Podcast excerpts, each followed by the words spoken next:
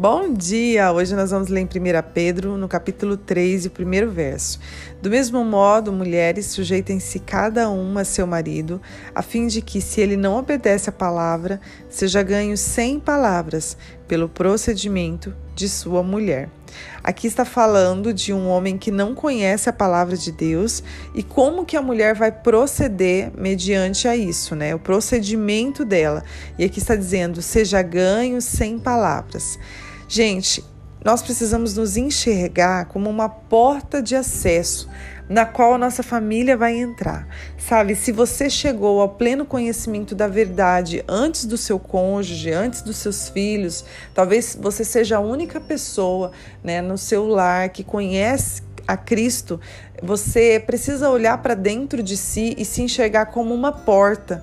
E essa porta vai dar entrada, né? Vai trazer a sua família, qual vai entrar por essa porta e vai conhecer o Deus verdadeiro. Ou seja, você vai ser esse acesso que vai levar a sua família, que vai levar o seu cônjuge até Cristo. Se você se enxergar assim, você vai parar de tentar controlar tudo. É porque às vezes a gente acaba nessa pressão, né? Eu preciso mudar meu cônjuge, eu preciso mudar. E a gente acorda todos os dias querendo mudar. É, e Augusto Cury diz assim que a gente não, não tem o poder de mudar ninguém, e a gente tem o poder sim de piorar. Então, às vezes, a gente acha que a gente está tentando mudar e está fazendo para o bem da pessoa, na verdade, a gente está piorando a situação. Então, nós precisamos entender que não é na força do nosso braço. E aqui vai dizer assim, sem palavras, ou seja, é pela sua conduta amável. Você vai pregar com a sua vida, com as suas atitudes, né?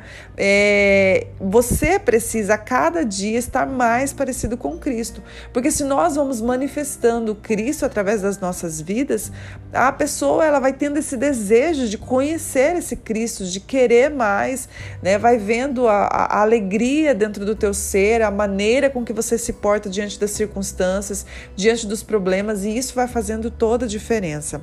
Sabe, gente? E uma coisa que o inimigo usa muito é te pressionar. Quando você já chegou ao conhecimento da verdade, está lutando para levar o teu cônjuge até Cristo, o que o inimigo faz? Te pressionar, dizer para você, você não está conseguindo, né? Eu não sei porque você ainda teima nisso, é, e, e te pressionar dizendo que o trabalho é teu e que você não, não, não, não adianta nada, tudo que você faz não está chegando a lugar nenhum.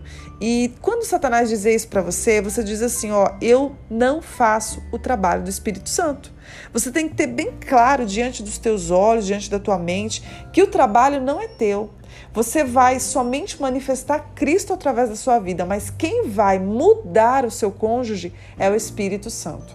E nós não somos o Espírito Santo. Nós temos que ter essa consciência, porque quando nós temos essa consciência, uma pressão, um fardo sai das nossas costas. Eu não sou o Espírito Santo. Né? Tem muitas pessoas que chegam até mim e eu aconselho, e eu falo, e eu oro com a pessoa, eu trago mediante a palavra, mas eu tenho a plena consciência, eu não sou o Espírito Santo. Então eu não vou ficar tentando mudar a pessoa de goela abaixo, eu não faço isso. É, eu oro e peço para que o Espírito Santo faça o trabalho dele, porque é dele isso, não é meu. Né? E isso acontece também no nosso casamento. Nós precisamos entender, não somos nós quem mudamos o nosso cônjuge, né? É o próprio Deus, é o, é o Espírito Santo que faz esse trabalho. E jamais se compare a um outro casamento, porque talvez vai vir pessoas perto de você casais que já têm maturidade, que já venceu as situações que você ainda está passando por ela. Então não se sinta menor, né? É mais pega esses exemplos, a maneira com que eles vivem e tente aprender com isso, mas jamais fique se comparando, né? Jamais compare é, o seu esposo ou vice-versa, né?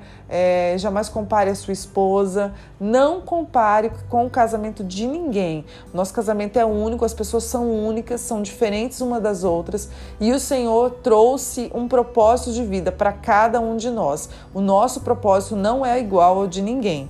Então nós somos diferentes, nós somos únicos e vamos, o nosso casamento também é único. Então que nós possamos manifestar aquilo que o Senhor traz para as nossas vidas o querer dele, a vontade dele. Então, somente manifeste a presença de Deus através das suas atitudes. Que as pessoas possam olhar para você e possam enxergar Cristo, porque elas vão desejar ser como vocês, né? Elas vão desejar ter essa vida, essa alegria, essa disponibilidade, essa maneira com que lida com os problemas, com as circunstâncias, é, a maneira com que você acorda, a maneira com que você reage às situações. Então, isso que vai fazer toda a diferença. E deixe o trabalho com o Espírito Santo.